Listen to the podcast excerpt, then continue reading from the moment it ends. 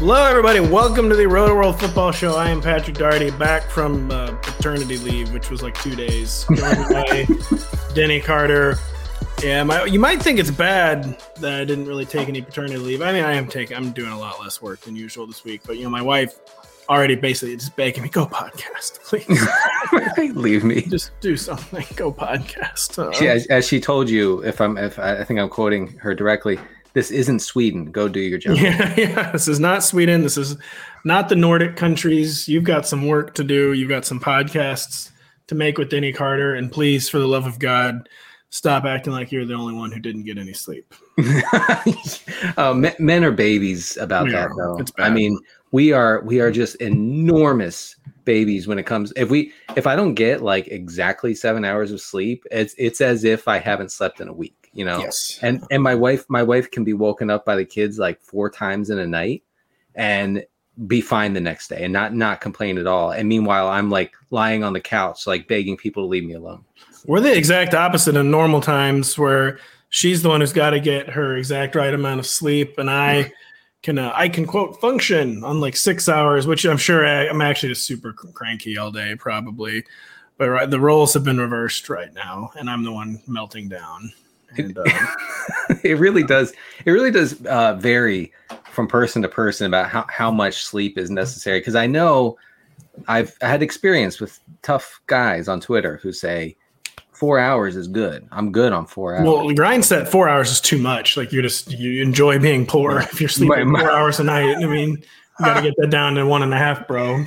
Right. I mean, you got to wake up with the foreign stock markets opening. I get it, but and then other people like me are saying I need 7 hours, period. 6 hours and 50 minutes, that won't do. I mean, everyone, the dream is always 8. 7.5 is more realistic. 7 is what I usually end up at. I mean, 7.5, try to get that 7.5. That seems to be the sweet spot for me. Yep. But Denny, speaking of sweet spots, you found it with your 3-year-old tweet, 5-year-old tweet. Tell us about why did AJ Brown retweet? He didn't so much retweet you, is he anonymously quoted you, but it was an in joke to people in the know. AJ Brown has made you a legend. Just, I'll just give you the floor to explain what has happened. Right. So actually, my interns are telling me that this August, that tweet will be 6 years old. So it was a while ago. And basically, I laid out what amounts to a rubric for positional tweeting in the NFL, where, you know, a quarterback tweets this way, a running back does that, tight ends do that, and then wide receiver is the punchline, which is the enemy speaks kindly and holds a knife. And this was created by my internet-addled brain, because I had seen, you know, guys like Michael Thomas, Odell Beckham, Steve Smith tweet, you know, through contract disputes, through fights with teammates, fights with coaches, ownership, in a very cryptic way. And it struck me that receivers really did tweet a certain way, right? And they say the palace is full of gold, but when you open the door, all you see is thieves. Yeah, right. And it's like, okay, like Brandon Cooks didn't get his extension apparently. But yeah, so actually, so I'm blocked by AJ Brown on Twitter. I'm not blocked by many players. I'm blocked by Michael Thomas actually. So that's kind of funny. Yeah. Yeah. Right. You know, two of the more cryptic guys, but it's because I tweeted at AJ Brown during his contract negotiations.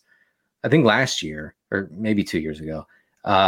That tweet, my so-called famous tweet, he didn't like it, so he blocked me. And since then, yeah, that's how I use the app. That is how I use the app. So, right, and as you can hear, my dog is very upset about this, as you can hear in the background. But and since then, he's been inundated with my tweet by other people. He would have to block the entire internet in order not to see my tweet. So then he just goes out on what's today, Monday, so Sunday night, and he says in quotes, "The enemy speaks kindly and holds a knife." And my Twitter mentions have been on fire, hellishly on fire since then. Thank you, AJ Brown.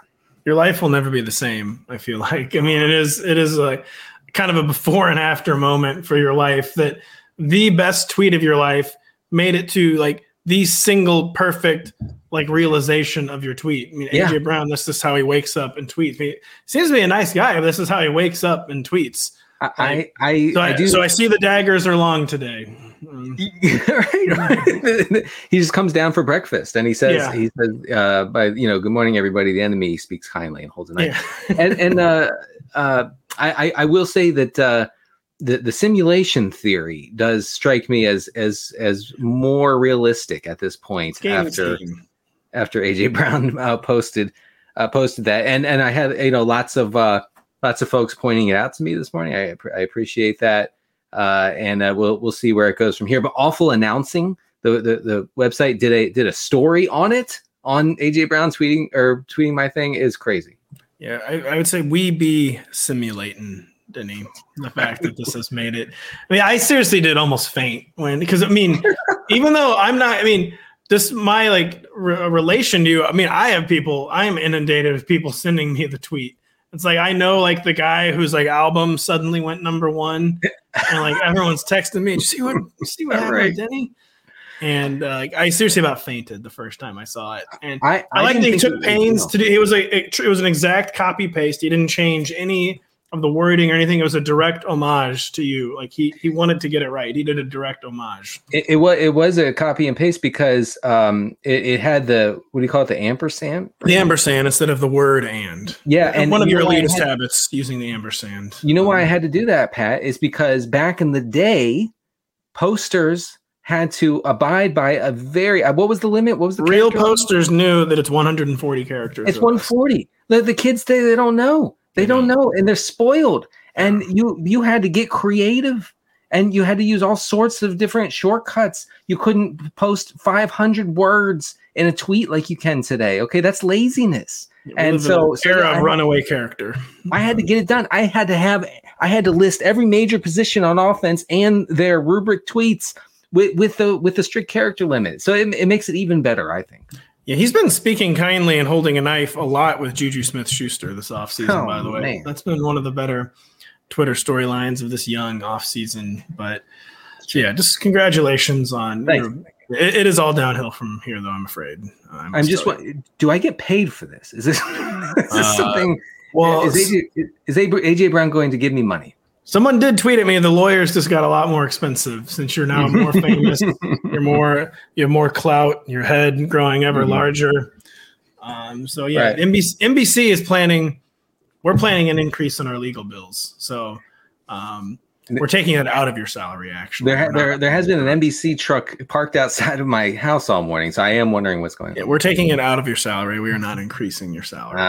Nevertheless, we will move on to. By the way, why are we blocked by this? I think because we're sarcastic a lot online, but I don't ever tweet at athletes, obviously, and I've never been able to figure out why I'm blocked by Michael Thomas. The closest I could get is I do. I may have a lot of negative tweets about Ohio State, and I think maybe one of them got retweeted into Michael Thomas's timeline. And my theory has always been some of my Ohio State hate. A little that could be it. Let's be honest about it. Michael Thomas is severely online. He's severely online. Dog levels have they've almost poisoned him several times. Dog levels are so high.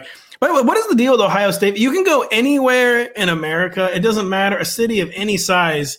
And on fall Saturdays, there are people driving around with Ohio State flags in their truck bed. I've never seen a fan base quite like Ohio State. In Maryland, where our team is in the Big Ten with Ohio State, we're supposedly rivals or whatever. It's not true, but you see Ohio State fans everywhere. I'm like, how's this possible? When you graduate from the Ohio State University, they give you a truck bed flag.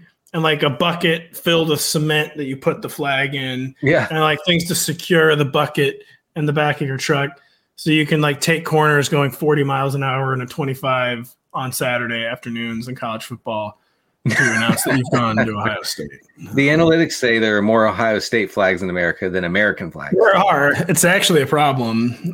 We need to my local courthouse recently took down the American flag and put up an Ohio State flag. Of course, you don't see anything about that in the culture war coverage. No, I haven't seen CNN cover that. It was not just a Buckeye flying over my downtown, and I live in St. Charles, Missouri. So, yeah, I would like to see CNN. I would like to see the media get on this. So, anyway. You would probably like to see the football media get on talking about football. Yeah, probably. You know, average podcast listener. We're here. Yeah, I didn't do a ton of prep. I got that kid. One of four. Yeah, one of four. I swear to God, not a crazy person. We just like kids, apparently. You have lots of labor for the farm. We do. Yes. We can now, thankfully, we can finally plant turnips now. We have thank God. A fourth pair of little hands. I'm coming over. Yeah, they're going to tend the garden. But ESPN's Adam Schefter reports the Bears are, quote, leaning toward trading the first overall pick in the 2023 NFL Draft, thereby locking in Justin Fields as the starter. I mean, this is not the final word. It's only February 27th. We have 2 months of draft rumors to go. This kind of always seemed like the most likely outcome, though, did it not? Like, I think even if the Bears in their heart of hearts want to trade Justin Fields, I thought they would always just find the proposition untenable to like tell the Bears fan base, hey, I know we've been trying to find a quarterback for 40 years, and we finally got one that's kind of exciting, but we're going to trade him. Yeah. So tell me, This kind of seems like the most likely outcome, correct? Right. I mean, it would have been a huge upset if Schefter or somebody else on the national scene had reported the Bears are keeping the number one pick and like it's not for sale. Then like that would be like a clear signal that they would be done with Fields the year after he almost broke the single season QB rushing record. So I think that this was always in the cards. And for a team, as bad as the Bears, and they are truly, truly terrible. They're bad. They're real bad. And like they took longer to collapse from like their 2018 high on both offense and defense than I thought they would, but They completed the post-Vic Fangio bottom out in 2022. An awful, awful, awful roster. Yeah, I mean, they're set for at least a 2-3 year rebuild. So if they can parlay the number one pick overall into later first round picks, early second round picks, and they can stock up on one idea I had is viable starting receivers. Yes, to the Bears. That would be cool. Well, it's another reason they need draft picks is they did trade a second rounder for Chase Claypool. Chase Claypool. Come on, are you kidding? That cannot be right now. Chase Claypool is the number one receiver for that. Well, I guess maybe Darnell Mooney still is. But neither of those guys. Both of those guys are at best number twos, probably number threes. Those are both guys who are solid number twos on like a championship level team. They're probably number threes. Get some receiver help, get some offensive line help. Justin Fields is constantly under siege, and really partly it's his fault. We must throw that in there. I feel like. I mean, but any mobile when you have a mobile quarterback, you know what you're getting there with it's true. It's true. running into sacks and like we saw that with Russell Wilson forever. See that with Josh Allen, I'm letting a guy break me in half yet again. Oh well. I know.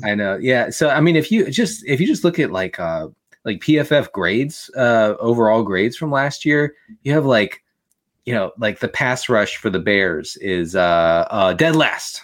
Well, I thought you were saying their pass blocking too, or no offense. I mean, I love my local grocery store. They have grocery stockers on their offensive line. Right. Nothing against grocery workers, by the way. No. Yeah. So I mean, but their defense was an abomination, 26th in coverage grade last year. So, maybe using some of that to bolster the defense. 32nd, dead last in receiving grade, and that makes sense. Look, when you have Byron Pringle out there running 100% of routes at some point during the season, that's not good. It's not good. Put some respect on Equiminius St. Brown's name, Denny. Oh my gosh. The Bears they need. They're just the classic. There's a reason they have the number one pick. I mean, they should have the number two, but Lovie Smith won't go there. They should have, but they need to stockpile as many picks as humanly possible. They are a textbook. This isn't like a fluke number one pick. This is they earned this number one pick the hard way, yes. And they need to stockpile as many picks as possible. Absolutely. And you know, as for the teams that would vie for that pick, I guess the Texans would be near the top, so they can move one spot ahead and get Bryce Young, probably, or maybe CJ Stroud, but probably Bryce Young. Bryce Young is supposedly only 5'10". That's supposedly the bombshell coming out at the combine this week. Yeah. He's going to stand on his tippy toes, and he's going to eat lots of McDonald's over the next few weeks, because he's not going to be at the combine, or he's not going to he's not going to participate. Yeah, what people have pointed out that there's no way he can participate, because in addition to his height, he's desperately needed to get his weight up. So he's going to be showing up just like, I'm always rocked up 210 pounds. But coincidentally, I can't do any of the workouts this week because he'll be too heavy to do the workouts, but he can't show up too light and appear to not be durable at the NFL level. So he's really kind of walking a tightrope as he heads into our glorious combine. I am a little more hesitant to say huge red flag. And I know this is a completely different position, but we did this with Devontae Smith. At least I did this with Devontae Smith, where it's too skinny. You know, it just can't work. And, you know, look where he's a top 15 receiver in the NFL. You do this all the time with Kyler Murray and the height, though. But there's a difference between Kyler Murray's height and Bryce Young's height. I think Kyler's taller than Bryce Young. I mean, yeah. But if we're acknowledging reality, then he's definitely thicker than Bryce Young. Kyler is big and strong. Bryce Young looks 5'10" to me. Kyler Murray's like 5'8". No, he's not. No, he's. No, I mean, if we're actually being remember Ben Roethlisberger was listed as 240 when he was clearly 340. Yeah, I mean, come on, come on. We can't trust these. Ben played big. We were talking about grocery workers, by the way. Do you think you'd be strong enough to push in all those carts, Denny? No. I know this for a fact. I can neither push in the carts nor pull out the carts. And you should see me. I go totally He-Man on the carts. I love ripping a cart out of a big old cart scrum. I do love, and I love jamming them in there too. I don't want to break the carts, but I love jamming them in there. I know. Okay, I've embarrassed myself many times, as recently as 2 weeks ago, where I've gone in and I'm hyped. I'm like, I don't care. I'm grabbing the first cart I see in the scrum and I'm pulling it as hard as I can, and it's coming out no matter what. And I do it, and the whole line of carts comes with me, you know. and I'm like, oh geez, oh my god, I almost knock over an 85-year-old woman behind me, and you know, it's embarrassing. Strain your rotator cuff. Real quick, some of the trade ups. I mean, the Falcons could trade up. I guess maybe the Saints could. Saints probably don't have enough ammunition to get to number one. No way. I'd say the Falcons could be. The Lions could be. The Colts are definitely going to be one of the prime suspects. Producer Adam points out, I think the Colts and Falcons, maybe the Panthers, the Texans are the best position. The Texans, it'll be so annoying for them to have to pay that premium to move up literally one spot. But I mean, if they want Bryce Young, they're going to have to do it. I mean, I feel like the Titans could be a dark horse. There's some interesting teams in here, but someone's trading for it. Yeah, I agree with producer Adam saying the Colts. I would put the odds on that the Colts have, the picks, the players perhaps to entice the Bears into that. But poor Texans, man, they came so close to having the first pick and nothing. They absolutely botched it. Very rare that you will see a botch job quite that bad, but it's pretty fascinating story. And by the way, if you're itching for more draft talk, our sports betting show Bet the Edge also broke down who could go first overall in the draft. They do this kind of stuff all the time. You can listen to it wherever you get your pods, or check it out on the NBC Sports YouTube channel. Really, really smart guys over on Bet the Edge. Yeah. And yeah, it's gonna be the number one overall pick market's always fascinating, but I think this year it's particularly wide open. I don't think the league is quite settled on Bryce Young as the number one overall pick. Right. Mostly because of the spindly size. I mean, again, I swear I'm not 5'9". I'm a real 5'10". You just can't really probably be my size and be an NFL number one overall quarterback, it's tough out there. Well, I think you're selling yourself short. We debate about this. You always claim I'm taller. I have to plead with you that I'm not as tall as you think. One day I'm coming to Missouri and we are standing back to back, and people will be like, "Oh yeah, Pat's 2.5 inches taller than Denny. Look at that." Maybe every kid I add an inch just because they need more dad strength with every kid we bring into this big, beautiful, crazy world, Denny. ESPN's Mike Reese has reported that Jakobi Meyers, quote, might project to get a contract near what Christian Kirk got last offseason. That, of course, would create major waves, major lulls, major LAFFS. Yeah. We love our laughs. Does this seem crazy to you? Is Jakobi Meyers the next Christian Kirk, Denny? You know, I think Jakobi Meyers works as like a pretty solid number two on a decent off, not even a good offense, but like a decent offense. His efficiency definitely took a jump last year, and you know he's a zone buster. Like he gets open in the soft spots. He doesn't do a whole lot after the catch, and you know what you're getting with Jakobi Meyers. Meyers, Denny, come on, Meyers. I always mess that up. Put some respect on that ass. I always know. I know it's Meyers, and yet I say Meyers. His last name with S's or not S's. I'm a Mizzou alum. Chase Daniel, a legendary quarterback. He's been called Chase Daniels his entire life. You know what messes me up is Urban Meyer. Yeah, with Jakobi Meyers, I'm like, oh, okay, so everybody's just Meyer. Mm-hmm. Sorry to disrupt your train of thought for literally. No, and I apologize to Jakobi. I know he's a big listener of the show, but so I think because there are not many great free agent options on the market, and there are teams with a lot of money to spend, I think that Jakobi Meyers is going to get a ludicrously large contract, and people are going to laugh. But I'm done laughing at teams after the Christian Kirk thing, because Christian Kirk actually turned out to be a pretty good signing. Overpaid, maybe. He turned out to be Christian Kirk, is how I'd put it. I mean, I'm happy. It's like, I'm happy. They got what they paid for. I'll say that. Like I do think in the analytics community, I think that we need to pump the brakes a little bit on saying, "Oh my God, this team overpaid per my formula. This team gave Christian Kirk $6.5 million more dollars than he deserved." No, just go with it. Sometimes you just got to go with. You can't always look like a robot, And you can't. Well, too, with free agency, I think it finally went too far the other direction, where it just became such an article of faith. Like, well, good teams don't spend money in free agency.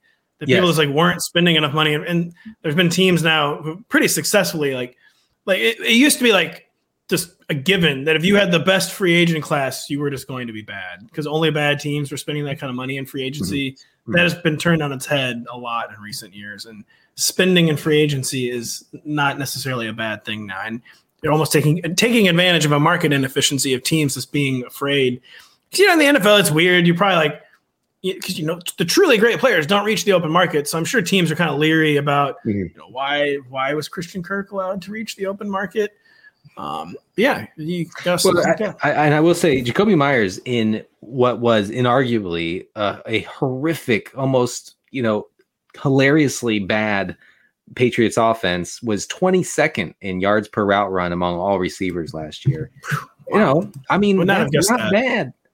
Imagine what he could have done with a viable offense, and not even a good. I'm thinking he might have scored 3 touchdowns. Then I think the Dolphins' offense, okay, right? And forget touchdowns. I don't want to talk about touchdowns, but yards per route run is a good indicator of efficiency. 22nd, that's not bad. Denny, you were saying some things off air about Juju Smith-Schuster. I won't repeat them on this podcast, but imagine Jakobi Meyers on the Chiefs. Like, man, that would have been awesome. He would. Okay, but no, I'm not being sarcastic. Actually, I'm saying like imagine Jakobi Meyers is way better than Juju. Better. He probably is. Yeah. Ask AJ Brown. Yeah, that's true. Ask AJ Brown. I would like to get his. AJ Brown's been on kind of a heater. Remember, 4 or 5 years ago when. You could just name any current NFL player to Jalen Ramsey. He'd be like, sucks. He'd be like, you name another, but sucks, awful, the worst, sucks. That's kind of what A.J. Brown has been in lately. And yeah, you're talking about when they asked Jalen Ramsey about like Matt Stafford and others. Who was the one he really someone ended up being right on? I can't remember. He was really out in front on a young quarterback being horrible. Was it Goff? I think it was maybe Trubisky. Yeah, I don't remember. Anyways, they were all bad. None of them ended up good. Speaking of not ending up good, Denny, you do not like the Bucks 2023 prospects on offense. God. We think we're headed for a total fantasy free fall. No team has ever been down worse than talking up Kyle Trask, as the Bucks are currently doing. They're talking about committing to the run when they had the league's worst run game in 2022. And this was with the greatest quarterback of all time occupying the defense's attention. They could not take advantage of any of those soft fronts. Oh, is Mike Evans getting up there? Chris Godwin never seemed like he was all the way back from his knee injury last year. Are we looking at like a total fallout zone for the Bucs offense in 2023?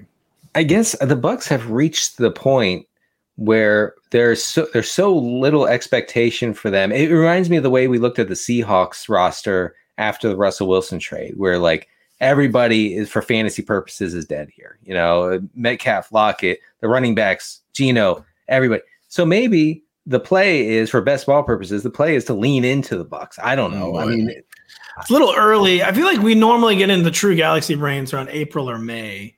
You're already saying there's no difference between good and bad things on February 27th. Well, look, when you're in a massive field of best ball drafters, there is no difference between good and bad things. That actually is true. It's not. Yeah. Well, the difference is that the bad things end up winning you money, and the good things don't. But yeah, so you have Todd Bowles telling the Tampa Bay Times this weekend that he hired new offensive coordinator Dave Canales from the Seattle Seahawks. From the Seahawks to pretty much establish it, you know, to have a run first offense, and I guess that's to be expected if you possibly have Kyle Trask under center for week one. I guess you're not going to air it out with Kyle Trask, and I get that. I will say that Rachaad White, and I've said this, and it upsets you, I think, a little bit, but Rachaad White was very, very bad as a rookie. And Leonard Fournette is probably going to be released because he's oldish and making a lot of money. He now gets blown out in the wild card round, Lenny. Yeah, which doesn't have the same ring as Lombardi Lenny, but we're going with it. It's actually the style that we're using on NBC Sports. That's actually Associated Press style, by the way. Yeah, and that's how you identify. First reference. That's how you identify him. And I know Rachaad White was an exciting prospect, and maybe it was the offensive line. The offensive line for the Bucs, very bad at run blocking, per the numbers. So you know, maybe that was it. But wow, I do not get excited about Rachaad White at all. You do not get excited, but it sounds like you're considering Kyle Trask, quote, builds in your best ball leagues. Is this true, Denny?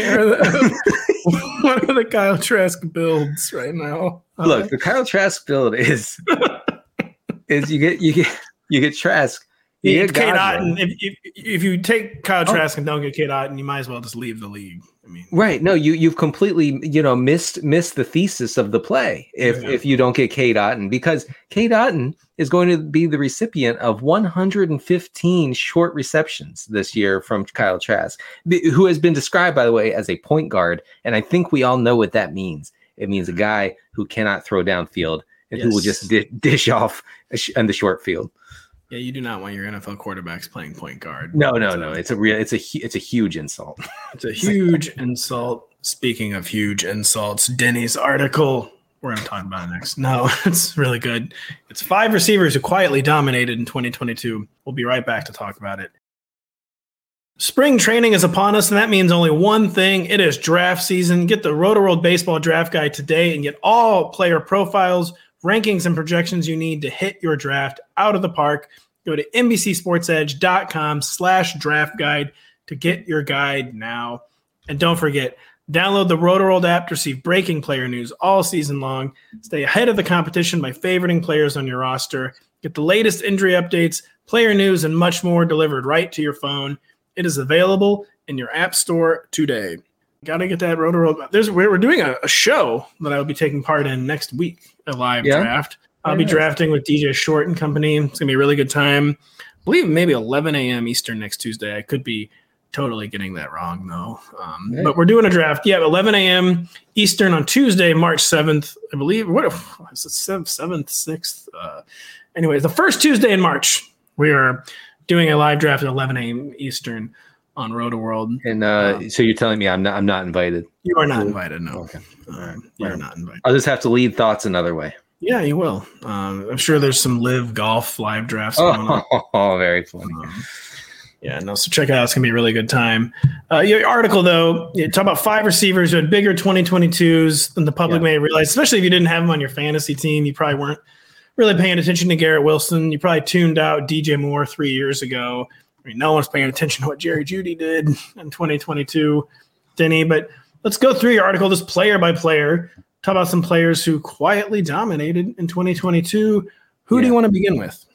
We'll start with Chris Olave, who is a Saints receiver, for those unfamiliar. He was, maddeningly. How do you say it? Maddening. Oh, my God. Maddeningly. It's a way. That's a word that you write. You don't say that word. It's way easier to spell. Anyway, he was inconsistent, and he ended up as outside the top 24 fantasy receivers. So if you drafted him, you were probably pretty frustrated. But I'm here to tell you not to give up hope entirely, really, because he was, as the headline says, quietly dominant in the New Orleans offense last year. So the Saints had 4 games, only 4, in which they were over their expected pass rate, Pat. Only 4. That actually is stunning. And in all 4 of those games, who had really nice numbers. It was all about really lack of volume or lack thereof for Chris Olave. He posted a higher yards per route run than everybody except for 6 wideouts, and all of them are in the elite tier. We're talking Devontae Adams, Tyreek Hill, Jalen Waddle, guys of that nature. So Olave, and you can read. I'm not going to bore you guys with the numbers right now, but you can read through the numbers and see that by every indication he is a guy who commands both targets and air yards. And when you combine those two things, it tends to work out. Now, I know dynasty folks and, more intense like best ballers are saying, of course, Chris Olave, of course. But there, I think there's a fair number of committed, avid fantasy players who look at Chris Olave's rookie outcome and say, nah, not for me. Yeah, as people who are probably frustrated with the lack of consistency, like you said, but even despite the very, very traditional box score, 120 targets, over 1,000 yards, only played 15 games. A guy who was clearly the restrictor plate was on, and it was not his choice. Just one of the least imaginative offenses in the NFL.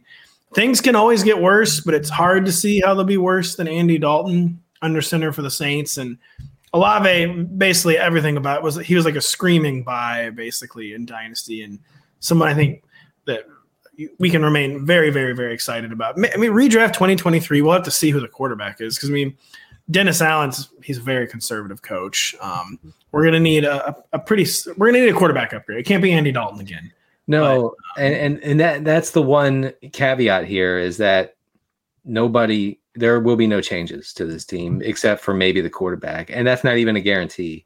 So I do. The quarterback will be changed. I feel safe in saying the Saints will have a different starting quarterback.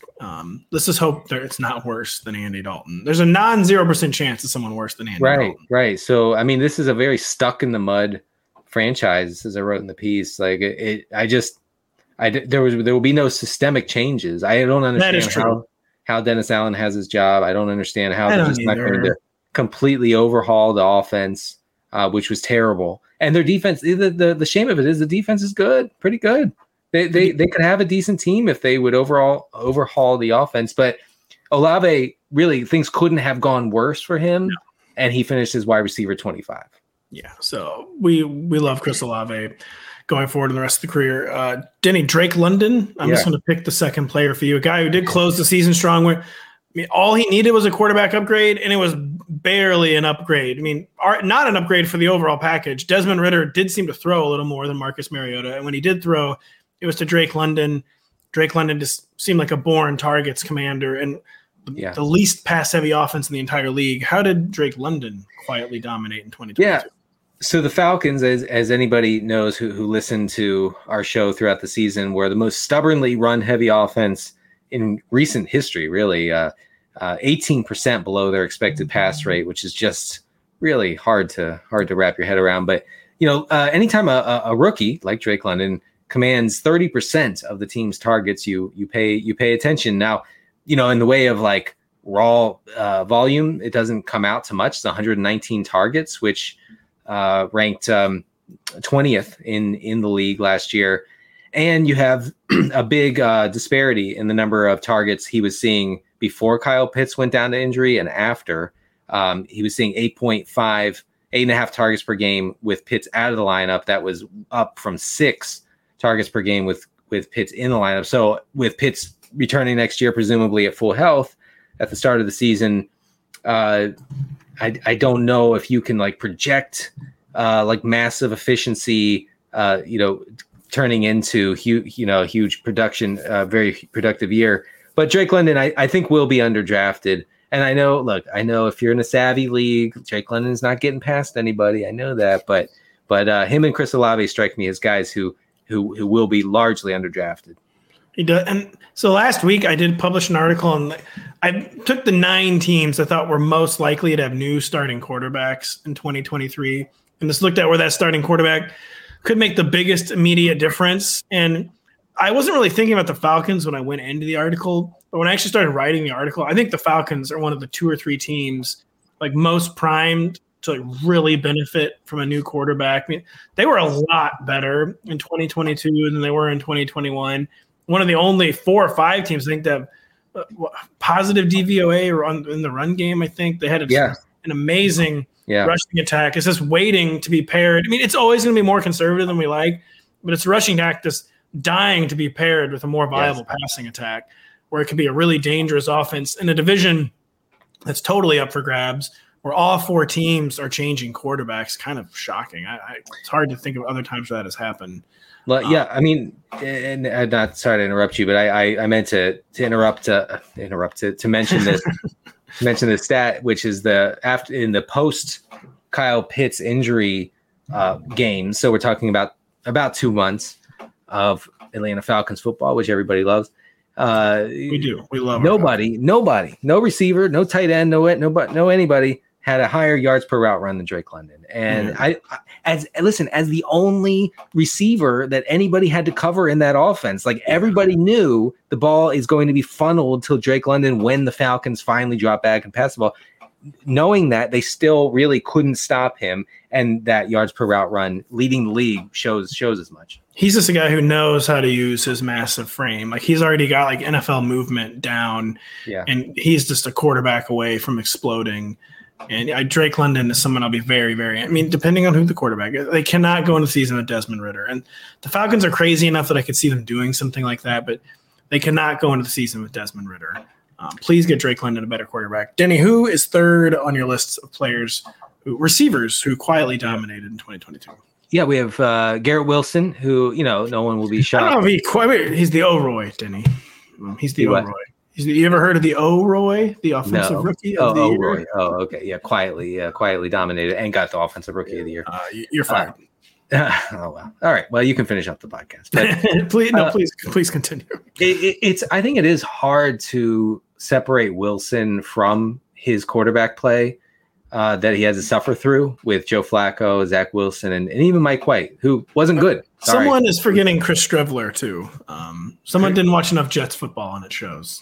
Look, namely me, wants Chris Streveler to start in the NFL. So I never forget.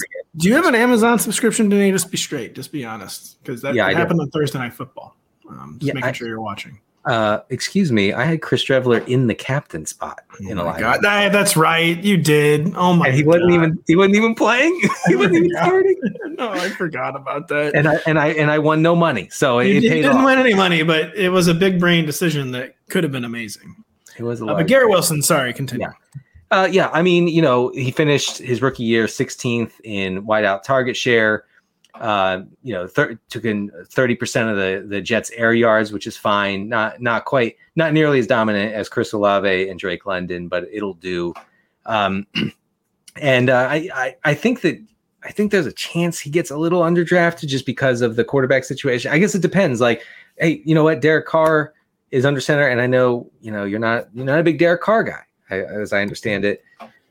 I will say that Derek Carr is the whole Carr family for Derek years. Carr is, you know, a melding of Joe Montana and prime Dan Marino compared to Zach Wilson. So yes. I would be bullish on Garrett Wilson, but I do think that he will be drafted appropriately either way.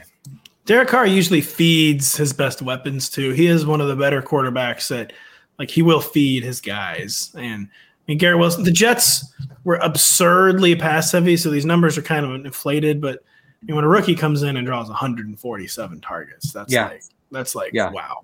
Like they love the player, and we know, like, target commanding is a skill.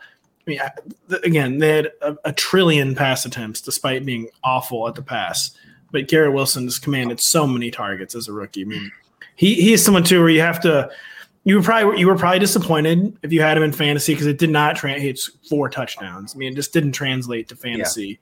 Yeah. But you cannot be scarred by the Zach Wilson experience, by the Joe Flacco experience, and should remain extremely bullish on Garrett Wilson for 2023.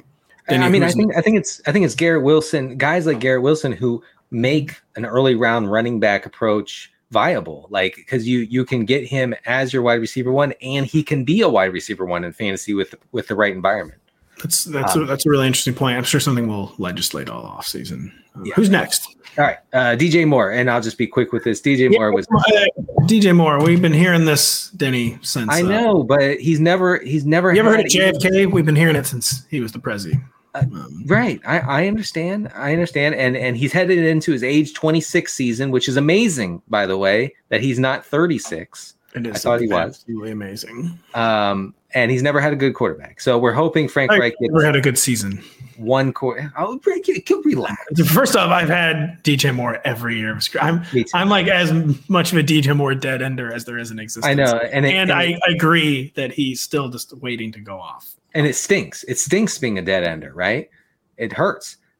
So here's some dominating numbers here in an article about domination. Over the season's final 2 months, Moore took in 60% of the Panthers' air yards, which is just really hard to imagine. Really. Staggering. Staggering. He was during that 2 month stretch, he was top 10 in yards per route run. He had 28% target share over that stretch. So, I mean, like a guy, we're looking for guys who dominate air yards, target share. That's what you have, DJ Moore. Frank Reich is a great hire, putting together a good offensive staff. I think this, guys, I'm telling you, this time it counts. This time it counts for DJ Moore. I will say that maybe a totally fluky thing. I do feel like receivers never really got their numbers under Frank Reich in Indianapolis. Like, again, that's not like a sticky statistic at all. Yeah. But like, that was the strange thing with the Frank Reich offense. And I might be misremembering too. I'm sure someone probably did get their numbers. I mean, Pittman became something of like a target funnel. He did when the offense was operational. Yeah.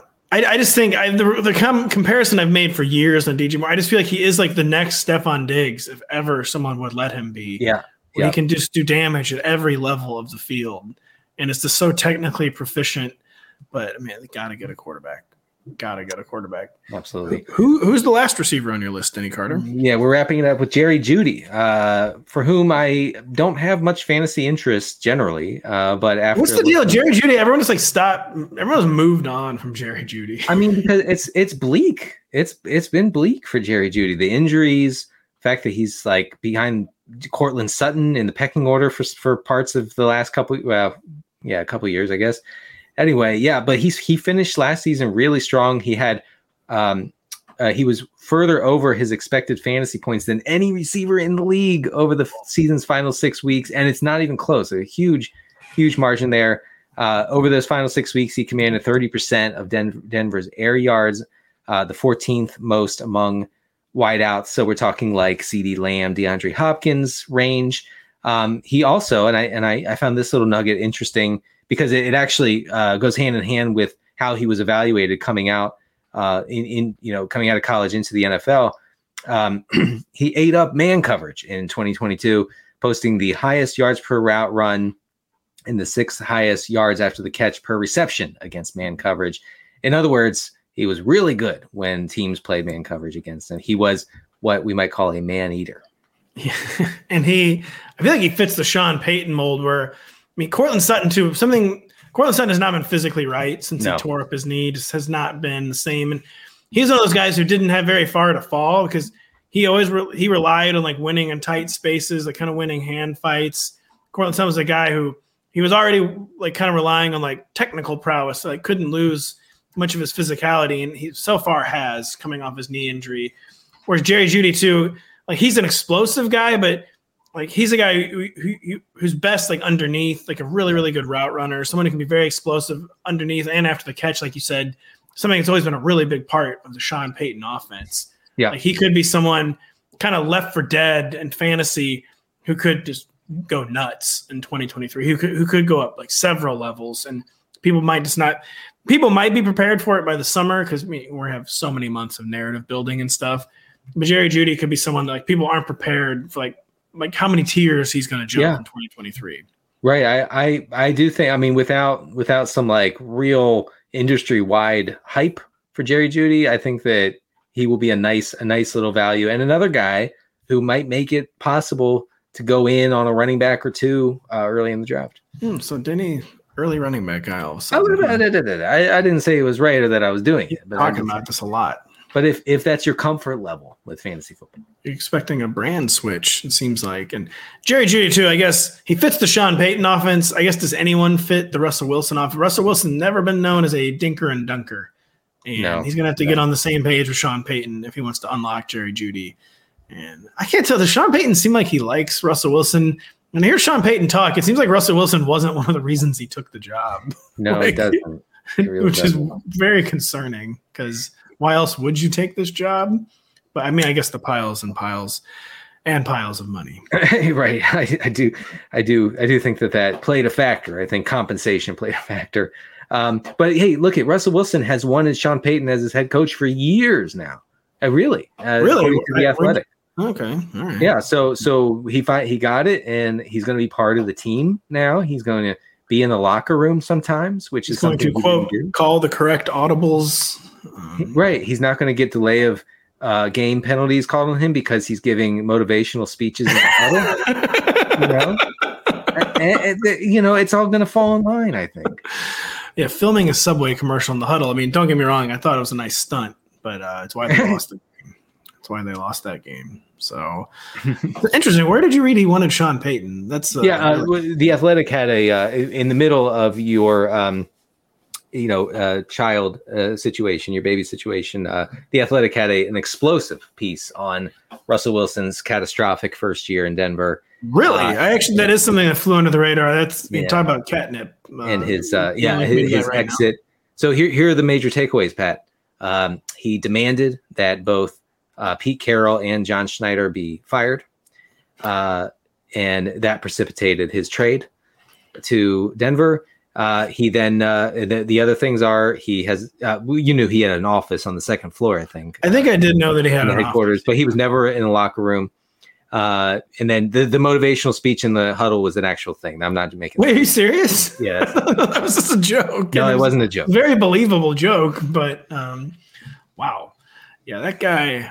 So they would get the play call in with 25 seconds to go on the game on the play clock, right?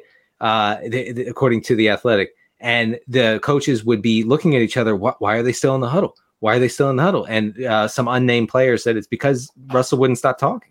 Oh my gosh, he's just giving a podcast interview in the huddle. I think he was giving 6 ways to wealth. The grind set. You sleep 90 minutes. You download Mark Wahlberg's app. That is not an advertisement. And then, so probably a good time to end the show if I'm making jokes about Mark Wahlberg. Yeah, probably. Pretty good for February 27th and pretty good for – I hate to play in the cliche, but, I'm not sleeping very much right now. I think you did great for a sleep-deprived dad. Thank you. Thank you very much. So, and shouts to baby Alice as she learns what is day and what is night. So we're all thinking of you, Alice, there. So for Denny Carter, for Alice Daugherty, and Patrick Daugherty, thank you for listening. We'll be back later this week.